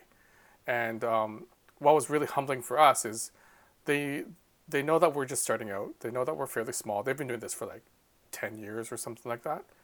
And they asked us how they could help us expedite our growth, because they wanted. It seemed like they really genuinely wanted to see us grow. So I kind of talked to them, and we said this and that. And they're like, okay, we'll buy 12 episodes from you. And in doing that, they helped us hire another editor and kind of expedite not just the show that we're producing for them, but just the studio in general, right? And then hopefully, we get big enough where we can do the same in turn. And this becomes like a kind of an ecosystem of content creators really looking at what's needed in the marketplace and feeding fans what they want to see, and in turn feeding each other, building that global community. Yeah That's awesome. Yeah. No, it's really cool, and I think the certainly the reaction I saw on the DZTV Discord was overwhelmingly a sort of excitement for this to sort of come out, and the rest was just like, ooh, what's going on there? What's that all about? You know, to the Necrons and the sort of the background. So yeah, I look forward to seeing it, and for listeners who aren't already part of DZTV, go and have a look at their channel, because this stuff is going to be appearing. Play on Deployed, to give it its proper name, is going to be appearing on DZTV exclusively, so you can go and check that out there. Cool. So I think on that then, let's turn a little bit back to the game and the rules, and in particular, JT, let's start with you, because very recently, as I mentioned earlier, you had a little Drukhari list, which happened to be in a small tournament that wasn't watched that many people, except thousands of them online, and happened to go all the way to the final, where it went up against Tank from Hellstorm Wargaming's Custodes Sisters Soup Shield Festival. Shield Wall. Hashtag Shield Wall. I know if Mikey is listening, I know he'll like that. He's loving the hashtag Shield Wall. So if we may ask then, what was, for those who haven't seen it, what was in your Dark Eldar list, and how did it work? What was the sort of theory behind it, and what you were trying to go for? I've played Dark Eldar Drukhari for forever. Absolutely my favorite army. And when the guys from Las Vegas and Open came to us, they said, put together a list that you would play if you were going to the Las Vegas Open. So that's what I did. It is an evolution of a list that I've been playing for some time. I've swapped some parts in and out of it, but it's the standard Dark Eldar Triple Patrol, which is what we're forced to play right now until we have a new book. because at least that way you can get the stuff you need, because you can't do it with a battalion because of the weird intricacies of the codex. But the patrols were a Blackheart patrol, and then two Dark Technomancer and Master of Mutagens patrols. So what effectively the list does is it scores, and that's what it was meant for. So I started from the back forward. I knew I wanted Ravagers. I knew that I wanted Reapers. I knew that I wanted stuff that if you poked your head out, I could hurt you with it. So they were definitely going to be in the list. So we started with scoring, and that's the Court of the Archon in the Blackheart Patrol. So it was two Medusa and a Lamian, which are single model infantry non-character, which can get you line break, which can do... They're action monkeys is what they are. They're there just to score you points. I figured that I could score line breaker 3 times, and I could score deploy scrambler, so I knew I had 22 points in secondaries every game that I could rely on. Then, of course, the Archon had to be in there as well, and he's literally just a babysitter for the Ravagers, so he's got the Riddle Living Muse, he's got Labyrinthine Cunning, so he can regen me command points, and he parks next to the Ravagers for the entire game. He's got a Power Sword and a Blast Pistol, the Blast Pistol because I had 5 points, and the Ravagers with the Disintegrator Cannons. They're just there to chew through any Marines that come walking up the board. They're a standard in most Dark Eldar lists because they're really good, even at the point level that they're at. They're just solid. That and a squad of Cabalites to round that out. Again, Cabalites are action monkeys at 40 points for 5 models. They can do a little bit of work. They can come in and get you a line break. They can do whatever they need to, and you can. I usually would put the Court and the Cabal, the Troopers, into strategic reserve and walk them on from a board edge for a single command point. So they were always going to be a threat. I also had 2 squads of Scourges with 4 blasters in each because blasters dropped to 10 points. And then I had 2 squads of Mandrakes, which, again, the mortal wound output, their capability is fantastic, which gave me 8 deep strikes in the list, which is a lot for people to deal with. You don't see it coming. And because they're so cheap, I could even afford to put more in if I needed to. But the real workhorse of the list were my Reapers. The Dark Technomancer, Master of Mutagens, lets me overcharge my shooting, so I get +1 to damage and +1 to wound. And then the Master of Mutagens is any 6 to hit with a poison weapon automatically wound, so I don't actually have to roll. So 5 Venoms with 5 Rack Squads with 5 Hex Rifle Sniper Rifles means that I can shoot you from 36 inches away and potentially do mortal wounds on a 5 for AP 1/2 damage with each one of the racks. So that 5 times, and then the 2 homunculi, Electro Whip, which is probably the best close combat Drukhari weapon, I think, and a hex rifle again. One of the homunculus was a beat stick, so if I needed something, Nightmare Doll for a 4-up, feel no pain, and then the Master Regenesis to heal D3 wounds a turn. Just if I needed to tie something up, that's a model that can actually hold her own for a while. And that's basically the gist of the list. The idea was simple. Poke your head out, and I'm going to shoot it off your shoulders. And that's what the Reapers do. In the Dark Technomancer, the Reapers are absolutely amazing. I've seen so many people asking for Dark Reapers on forums and such, or for the Reapers, just because they worked so well in the list that people wanting to rebuy them, Forge World's out of stock, people wanting to trade for them. I'm like, I should get a cut from Forge World on these things, man, because they did such work in my list. But the list was just designed from the back out to score, and that's what it did. You can see it against Steve. The moment I had second turn, I knew that I had a shot. And with those sniper rifles, when his apothecary went down, that was game. I knew I had it at that point because he's not bringing anything back. He's not saving anything. So it just doubled the efficacy of my shooting at that point because he's not going to resist this. And it worked. It worked really, really well. So that's the gist of the list, and it's purely about scoring. Scoring as fast as you can. Nice, yeah. I think it's interesting because I was looking at the like when Goonhammer did their sort of rundown of your list and their comparisons. It's quite interesting, right? That they immediately went, oh, it's the first time we've had a unanimous decision. Yeah, we think the Ultramarines are going to take this one, just because of where Drukhari, you know, despite the sort of the intricacies of this, just because of where Drukhari is sitting, I guess, in the meta right now. So I think it was really nice to see. A list that maybe, or an army, I should say, that maybe people weren't expecting to do quite as well. You know, not only to just progress beyond the first round, but to go all the way to the final. And, you know, Looking at this, I mean, I've got the scores in front of me here. I mean, you were, what, 69-65 in the first game, 92-52 in the second game, and 74-63. I mean, they're pretty convincing. Yeah. Well, the second one's a bit of a misnomer. That list that TJ Lanigan put together is incredibly difficult to pilot if you're unfamiliar with it.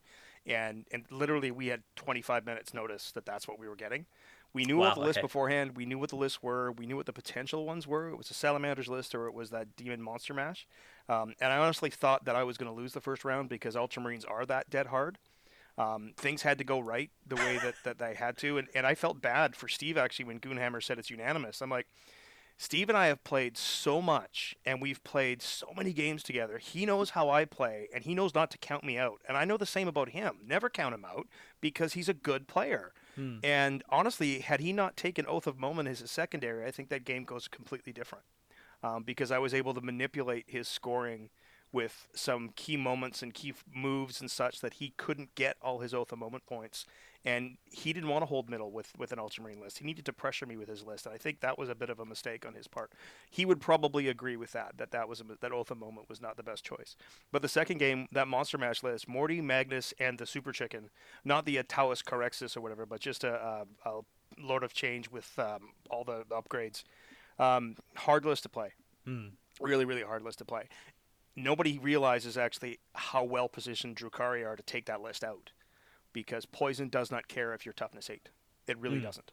The biggest threat in that list is actually Magnus. It's not Mortarion. Mortarian's going to charge in, he's going to kill a unit or two, and then he's got to go off and do it again. And if you're running away from him on a table, which is that hammer and anvil long table length, Mortarion is never going to get close enough to really be a threat. The chicken can. I mean, it can get some work, but that's target number 2. Mathematically, even if Magnus has a 3-up save up, which he did, that Steve had up, mathematically, my Venoms actually kill Magnus. With Dark Technomancers overcharging 2 damage shots and the ballistic skill minus the wounding always on 4s, they kill Magnus on their own, mathematically. Wow. So it's actually statistically the best list to match up against that list. Now, if TJ's playing it, there's no way I score 92 points. Absolutely not. TJ, his list is incredibly difficult to pilot. However, that's one of the things about this event that was so unique. Yeah. My list was built to score and was fairly easy to pick up, even if you didn't know the subtleties. TJ's list was not. You needed to do all the psychic powers in exactly the right order and exactly the right way. And if you didn't, you were putting yourself on the back foot immediately. And that was really, really hard. By the time I hit round 3, though, it was Brian Pullen from Tabletop Titans, and he didn't really know the intricacies of the list. Or Drukhari. But he knew how to score it. And he did it. Yeah. Yeah. And he did it. And probably the best Vect on the internet ever, stopping the Repentia from moving and being able to move, advance, and charge, was such a great moment that just, and you could see Adrian's face go, "Oh, what happened?" And Steve did the same thing. You saw that in the first game. You can watch as we're tallying up the score. I asked for a score check. You can watch Steve realize that, holy crap, he's actually going to pull this out. I'm going to lose this, because it was that close a game. And I had the one little rack advance that makes it onto the objective. And that was the bare minimum I needed to do to win it. There were other ways to do it. And the same, Brian didn't need that Vect, but it just made sure that this is guaranteed. This is the way the game's going to end. So it was really, really cool to watch. And then by the time Nick got a hold of the list, and they had to scramble because it looked like it was going to be sisters versus sisters. By the time Nick got a hold of the list and they got their stuff up, I affectionately call him Nick No Scrambler Nanavati, because how do you not score deploy scramblers with my list? Like, it just doesn't happen. But it came down to literally one custode not dying. At one custode not dying on an objective, a reroll because John Lennon, his opponent, wasn't sure about what the actual leadership was on the squad, and then spent 2 command points to auto pass it. Now, had he vected that, then John would have had to roll again, and I think on a 5 or 6 he fails. So it's possible that vec could have won in the game, but that single 1 wound custode or 2 wound custode went on the rest of the game to just wreck everything. And it's like I was talking to Nick. He's like, I couldn't kill that stupid custode, and that's really what the game came down to. It was a lot of fun to watch a subpar codex, as they say, but with a list designed to score the way Ninth works. Do as well as it did. I was super pleased to have Brian and Nick play it. It was really quite a treat for me to watch that. But that's the key is it doesn't matter how bad your codex is. If you build to score in Ninth and keep that in mind, never stop, just keep scoring, just keep driving, just keep going, you're going to win your games. Even if you have a, quote, crap to your codex. I mean, nobody expected the Drukhari. Grey Knights did alright as well, didn't they? Like, Grey Knights got pretty far in as well, and their codex isn't. They've even got 2 wounds yet, and I think they progressed, right? Am I right in thinking that? Yeah, they got to the second round, yeah. Yeah. Yeah. Yeah. They did I think it was Glasshammer. I picked the Orc list to win. I think you're right. Yeah. I think that was Glasshammer. No, it was I think Grey Knights was Down Under. War Down Under. No, sorry. I think it was Glasshammer. They lost to. I think it was actually Tanks sorry, list. Yeah. Tanks list. Yeah, it was. Yeah, it was Tanks list. Yeah, in the semis. Yeah. It's I mean, I think it was. I thought it was, as you say, I thought it was fascinating to see the Drukhari go that far. Like, and we watched the games. Obviously, time zone allowing, we watched the games. So it was, and I remember staying up and watching the end of the final. I just thought it was great to see that, because again, I mean, two things I'll say on that. I think, first of all, it's just good to see, as you say, a subpar in quotes codex that can clearly go up against what is supposed to be the top of the meta. You know, obviously the, you know, as you say, some of the lists there, like TJ's you know, mixed list was you know, very hard, very specific to him, but to see them progress that far. And the second thing is about list design. I think it's interesting that it does raise this question, right, of the list. Is it better to craft a list that just is designed to go out and do what Ninth does, right, in anybody's hands? Or is it better to build something that you as an individual player... I mean, I suppose it's a unique situation because, you know, in every tournament it's going to be you. You're not going to be passing it to someone else like here. But if you're you know, like as you say, TJ's list works really well when TJ is playing it. And I know some people were talking about, like, Richard Siegler's Necron list when you know, when Mikey was playing the Necron game on Hellstorm. Some people were like, you know, oh, the list works amazingly, but it's a very hard list to play, but... Richard Siegler is great at that, and it's designed to work for him. So I thought it was just, it brought out like an interesting dynamic in list design, because yours very clearly, as you say, was designed to go out and just do what needs to be done to win. And it, you know, it doesn't matter if you don't know the army down to the sort of absolute minutiae, you can still play it and you can still win, which I thought was cool. It's how I build most of my list, to be honest, because I'm old and forget things. And if the easier it is to play, the easier it is to win with, right? But that's the key with Drukhari as well, is I have so much other stuff I have to think about when I'm playing against, like, top, like Admech just devastates me, so hard to play against. And so many Marine lists are so hard to play against, that having the backup of knowing that, okay, I've got scramblers, I'm going to get at least 8 to 12 points on line break, possibly 15 if I can pull it off. And then whatever third one I go with, hopefully I can get 8. That means I've got 30 points in secondaries, plus I'm painted is 40 points. All I have to do now is primary. Can I score 35 points, or can I even get up to that magic 45? I think I can get to 40, especially if I'm going last, because that turn five change made a huge difference for me. That's one of the reasons why I won the round 3 that Brian played, and why I won round 1, because I was able to score on the bottom of the turn. And Drukhari are fast. So you can get to those objectives, and there's enough firepower left at the end of the game in my game against Steve that I could blow him off the objectives I needed to and get to where I needed to score. So I know that I'm going to have 75 to 80 points a game. Now where do I find that other 10 to 15 that I might need to win? And if I can hold my opponent under 80, knowing that I can get to 75, 80, now I'm going to win the game. And that's really the way the list was designed and the way it worked. So it was fortunate that it was easy to play that way for Brian and for Nick. But it's part of the fact that, quite frankly, I can't remember half my damn rules anyway. So it's just a benefit to have something easy to play. Yeah, that's super common. And in fact, I think that's something that it would be good to hear you maybe explain a bit further for people that are really new to the game, because you often hear this combo of people building their lists around deploy scramblers and engage on all fronts. So can you just explain to people that, like, you know, maybe have really struggled with their armies, like similar to Drukhari or old codexes. So what can you do to, what are those secondary, first of all, I guess, and how can you play into them? Deploy Scramblers is probably one of my favorites. It requires you to take an action with a non-character infantry unit in 3 sections of the board. So you have to do it in your own zone, you have to do it in no man's land, so 6 inches away from either deployment zone, and you have to do it in your opponent's zone. You can do it at any time, but of course doing an action precludes you from doing anything else. However, it's only worth 10 points. It's fairly easy to get, but it's a 10 points I can pretty much guarantee with most armies to get that. Walking on from a table edge and coming into your opponent's deployment zone on turn 3, it's pretty easy to get 10 points or find a spot that's 9 inches away from an opposing unit. So that's why it's most common. A lot of people like to take engage on all fronts. I personally hate it. I think it makes you stick your head out and makes you move into places where you might not want to. And it's why I didn't take it at all in any of my games. In the game 3, Brian did, because the table made sense, and that deployment, that mission, it made sense.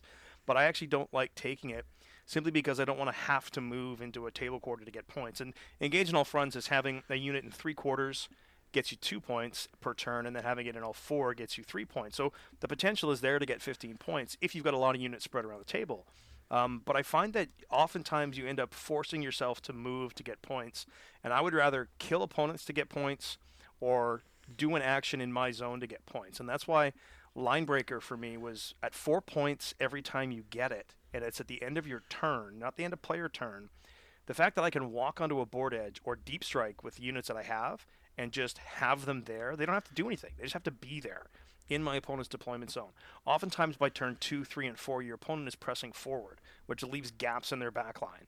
So if you can clear, and you can see in my game against Steve on our channel, he had units on the left flank that I shot clear and cleared a spot where I could just start putting models into his deployment zone and then make him come at me, make him come across to go get them. And if he doesn't, I score 4 points. And that's a big spread. When you start tallying that up, you only need 4 turns of Linebreaker to score 15. That was a big, big deal for me. So those were the two that I figured I can reliably get every turn. Engage, again, yeah, I don't like Engage at all because it makes you poke your head out. But if you're playing like a Necron Horde and you know you're walking towards your enemy, you know you're going to have units in all four quarters every single turn. It kind of makes sense. So when you pick your secondaries and build your list, you need to be mindful of how it is you want to play and how it is you're going to get those secondaries. Because if you start from the back forward, in 8th and in 7th and 6th, whatever edition, I want the big giant unit that kills the crap out of everything with all the guns and all the shooting and all the dice, and then you got to come kill that. Well, that doesn't matter at 9th. I mean, if you look at all of my games, all the games that I won, I got pretty much tabled. There was next to no models left, with the exception of maybe game 2. But all of those games, I'm losing models left, right, and center, but I'm winning the game on points. And that's all that matters in 9th. It doesn't matter how many models you lose. It matters how many points you score. So build your list to score your points. It's a different way to look at the game, and I love how much more dynamic it is because it makes you think about trading up and trading off. And sometimes you trade down simply because it's costing your opponent 3 points and you're gaining 3 points. You're actually, it's a net 6 point swing. Now you got to figure out, how do I get that other 2 back, or how do I make this unit do that? So it's a big difference in 9th edition from 8th edition for sure. And I highly suggest start with secondaries out. It's the best way to build a list right now. Mm-hmm. I think to add to that, in terms of talking about grabbing the secondaries, it's interesting with your list as well. You mentioned you had the Lamian and the 2 Medusae in the Court of the Archon. One thing I think we've seen in 9th more is the rise of, and forgive me for using this word, but the rise of kind of crap units, right, that people don't normally take, that are super cheap. I mean, the classic one I can think of, I say classic, it's relatively new that people are talking about this a lot, but it's the Lictor for the Tyranids, mm-hmm. because it's a unit that you can sort of deep strike in, stick in some terrain, it gets a bonus, and it will get you that line breaker, it will get you that deploy scramblers. Do you think that's something that we're going to see more of in a wider range of armies, of people looking at units that, you know, back in 8th they would have just gone, there is no way I'm even going to bother spending 20 points, even if this is cheap, I'm not going to spend my points on it because it's not worth it? Do you think we're going to see more of that now? I hope so. I think it's good for the game. I think seeing the different models, like we talked about way back at the beginning, you never get to play against a Brass Scorpion because nobody wants to bring it. Well, maybe now in 9th edition, the Brass Scorpion has value. The Brass Scorpion with a couple of small squads of Bloodletters, or even in Chaos, what is it? The Chaos Spawn. Those are great units. Why? Because they're like 23, 24 points or something, and they just do stuff. There's just holding Chaos Spawn up to the camera. Nice, Adam. But it's exactly it. Like, I love seeing, and who doesn't want to play against cool, different stuff? I mean, seeing the same meta lists all the time. Oh boy, look, it's a gun line. There comes Lehman Russ. Oh, what do? Like, it's kind of boring to play against. It's just throwing dice at each other. It's one of the knocks that Tau get is the lists are always structured the same, and it's literally just throwing buckets and buckets of dice at your opponent until they just quit. And there's a logic to that. It does make sense to do that, but it also, as a player on the other side of the table, it just gets boring. And not knocking Tau, I think it's a cool faction. I think there's some cool stuff. I love the way Nick plays his Tau, and I think Tau are a really cool army. But there's a certain meta list that exists that is just literally throwing as many dice at your opponent until they cave.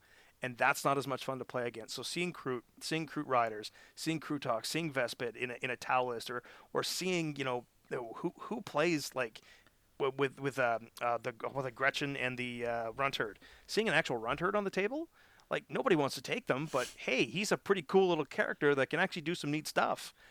Seeing those cool little things come up are fun to play against, and I think you will see more of them. And I think as lists get more creative and players start to find ways to maximize their lists and to, because we don't have a lot of events to drive that, but to maximize your point value and your point effectiveness, because ninth is all about that trade up, and right now Sisters do it absolutely the best. Sisters trade up in points so good. There's literally, I don't think Terminators can even stand up to a squad of Repentia. It's disgusting, and Repentia are cheap. I mean, maybe Dark Angels Terminators, maybe,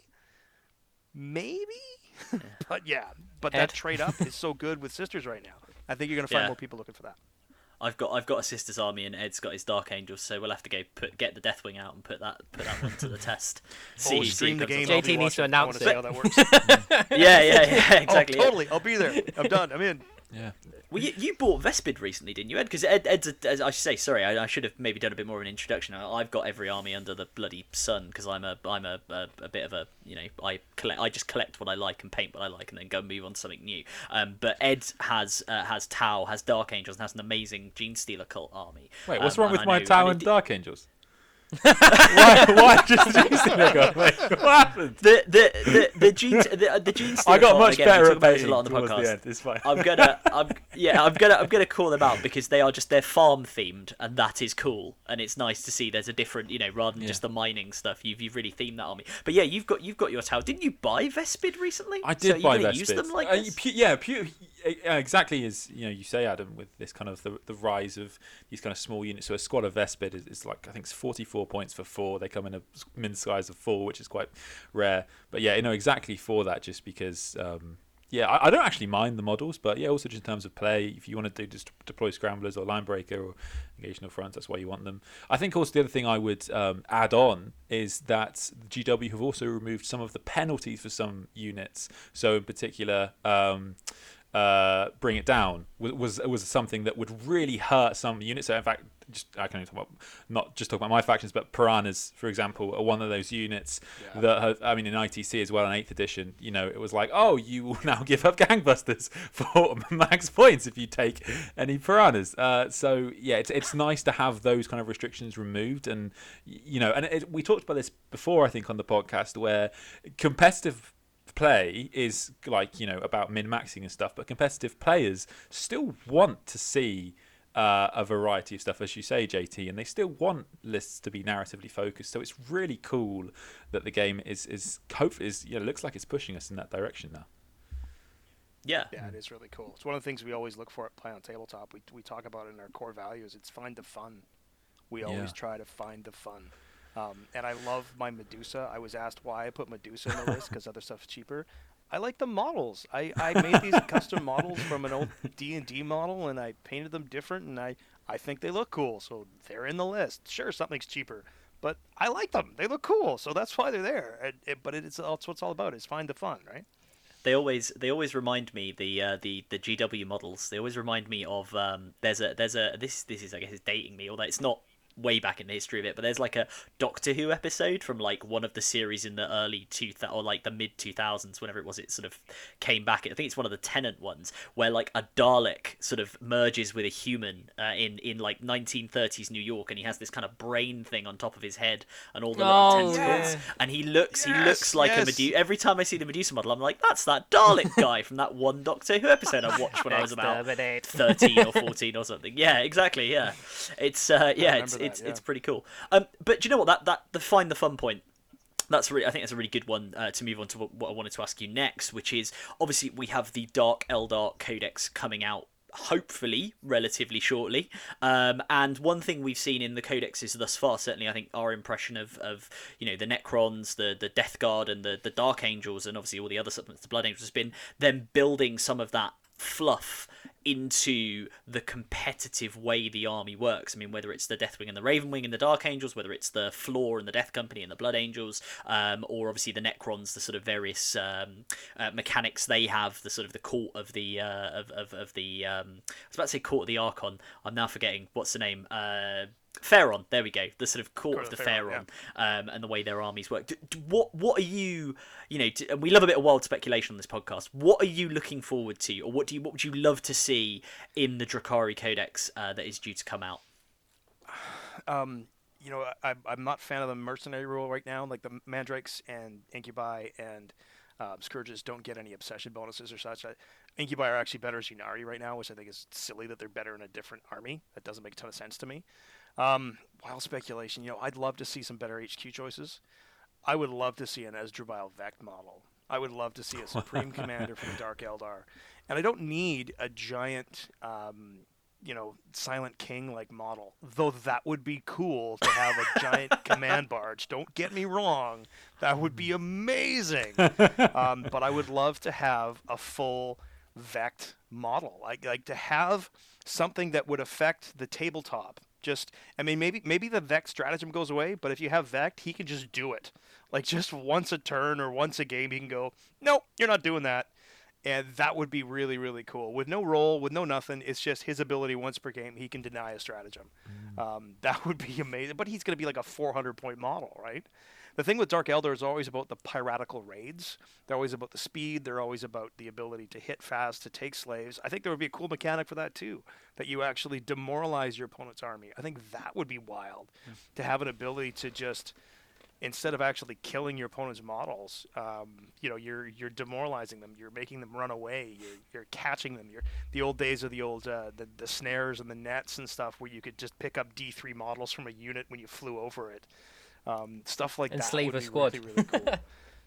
But yeah, I mean, it would be a blast to have like a dedicated squad of bikes or something that just can snare us quad. I mean, there's so many cool things they can go, because they've done such great jobs with the last few books, where you've got these neat mechanics that work specifically for the army.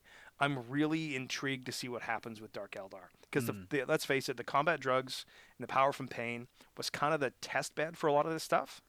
I want to see how they expand that. I want to see how that gets better. And that's what I'm excited for. Like, I'm giddy. I've been going on about 2-damage splinter cannons for days now. And 4-up armor on Cabalites. I'm literally giddy. We have armor that makes sense. Like, yay! We can actually make a save. It's great. No, that's awesome. That's awesome. And is there? I mean, do you think, is there anything where you sort of think, you know, if GW like let's say if they do bring out like a brand new Vect model, is there anything that you're going to just rush out immediately, you know, and go right, grab that, put it straight in my army, change my list up? Oh, I Vect would be in there for sure. He's the OG. I mean, if there's a Vect model, oh, yeah, he's coming for sure. If he's not playing in the army, he's on every display board I'm ever going to have. I mean, come on. He's the gangster. He's far and away one of my favorite characters in 40K, because he rose to power literally on his own ability. And like, granted, his ability was to backstab and to poison and to kill, and which is not the way to get ahead in the corporate world, kids. But depends for some, maybe it is. But you know, Vect is the OG, and I love him. So, yeah, if he comes out, I grab him in a heartbeat. If any of the old name characters, Lady Malice, Duke Sliskus, Baron Sathonix, if any of these show up, oh yeah, I'm grabbing those without a word of a lie. Absolutely. Cool. Yeah, I know. I mean, one thing, obviously, we watch, you know, a lot of Tabletop Tactics as well, and Lawrence the Spider himself is obviously quite a big Drukhari player as well, and he sort of has the lore around his Spider, who is the Archon, and his, like, son, I think it is, who's the Dracon, who is like a sort of lieutenant character. I mean, maybe they'll bring back Dracons, because they're bringing back the sister Palatine, I should say, for the sisters. They've announced this sort of lieutenant character, the Palatine, who was in like one of the really old, I think the original, maybe second, I mean, it's before my time, but maybe second edition Sisters Codex was Valentine's, when it was came out. That's going way back, or like, yeah. Witch Hunter, yeah, they were like in there, and they brought those back. So who knows? Maybe they will bring them back. That would be, I think, cool.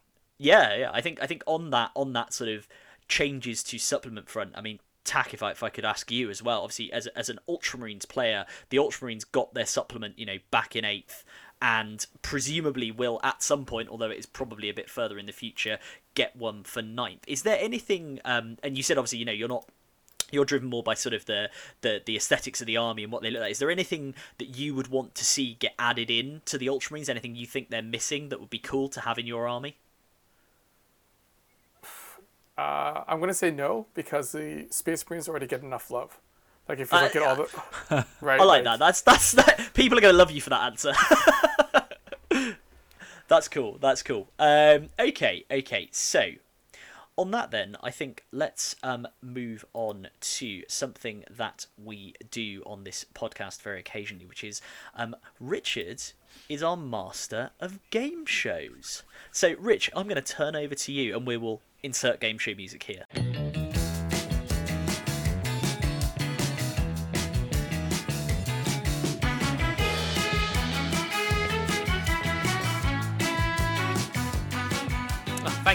I feel like we should call it like Richard's Silly Corner or something. Right, so... No, this is very serious. You've got like a spangly jacket and everything. Come on. Yeah. Let's put a picture of me on Instagram with that one or something. Right, so inspired from your 40k in 40 minutes, and also from the success of our last sales pitch, I want you guys to describe your favourite miniature in 40 seconds. Now, I'm going to be savage with this. I will cut you off. Bang on the 40 seconds. And it also gives our chance for our audience or our one listener to tell us how tell us who was the best pitch. But also, if the audience can also tag us maybe in their favourite picture of their miniature or something, so it might be quite cool. Right? So, is everybody ready? I'm going to take the silence as a yes. I'm getting my timer ready, sorry. Yeah. Nice. Right, so I'm just going to call a name out. I'm just gonna go with it. So 3, 2, 1, Ed, go.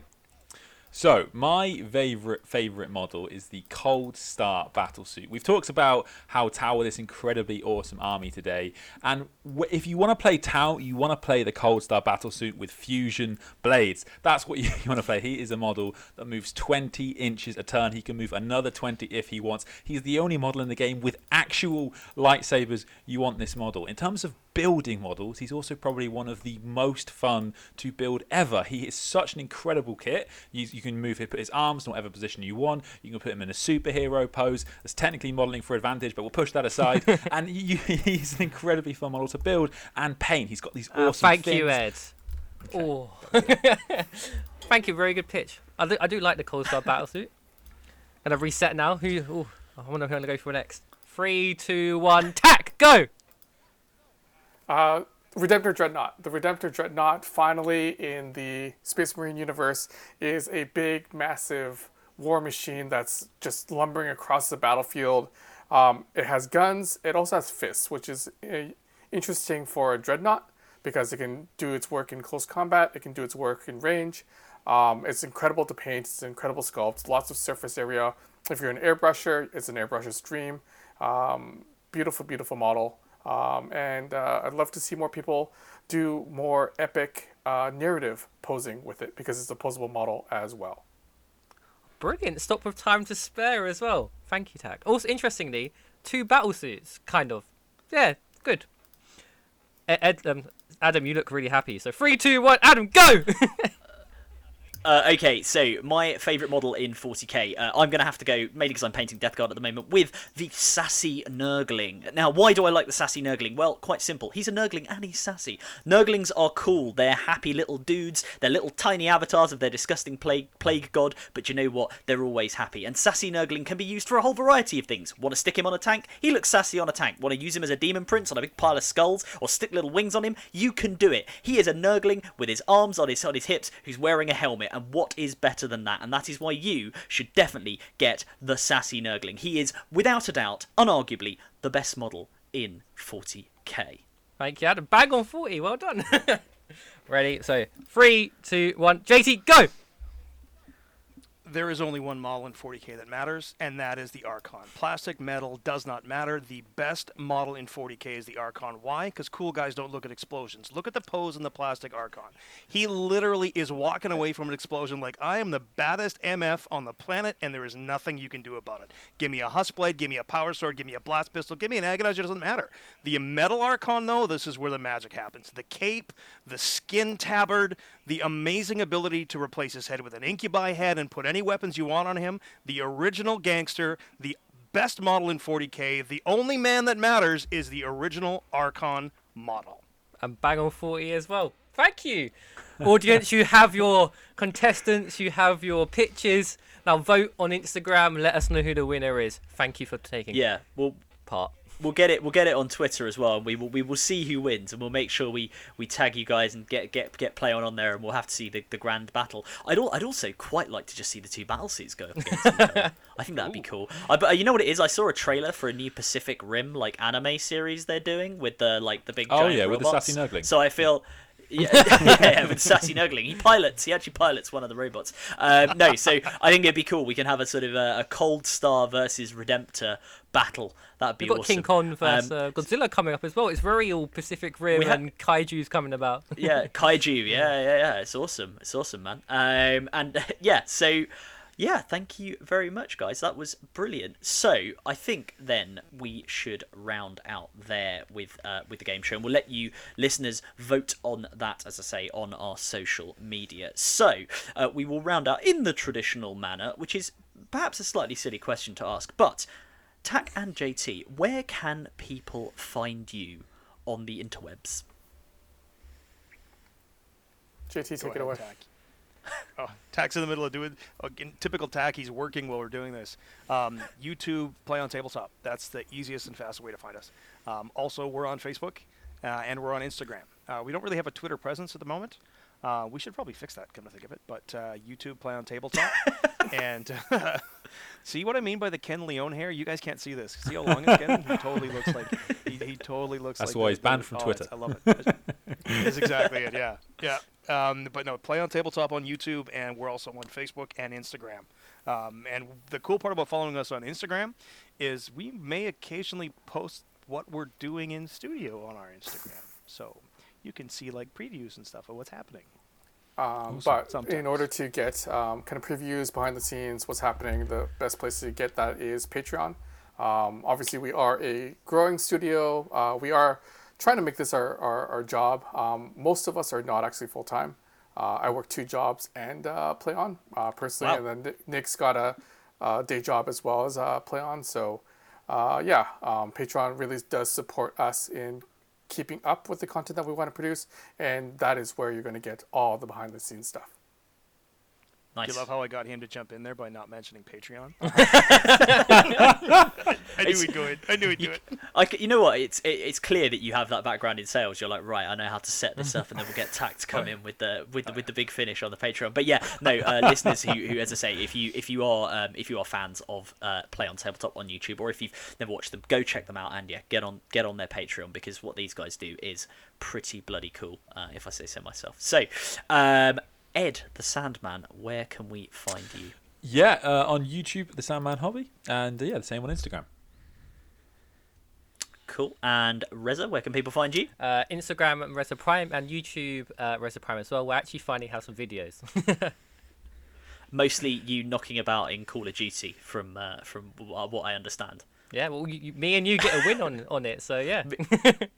Yeah, that's why. As I say, I've got to do the sneaky promotion. Come on. And I have been ADR Wargaming. I am on Instagram and YouTube and Twitter at ADR Wargaming as well. And you can find The Conclave on Instagram at Conclave40k, and on all of your favourite channels, Spotify, YouTube, etc.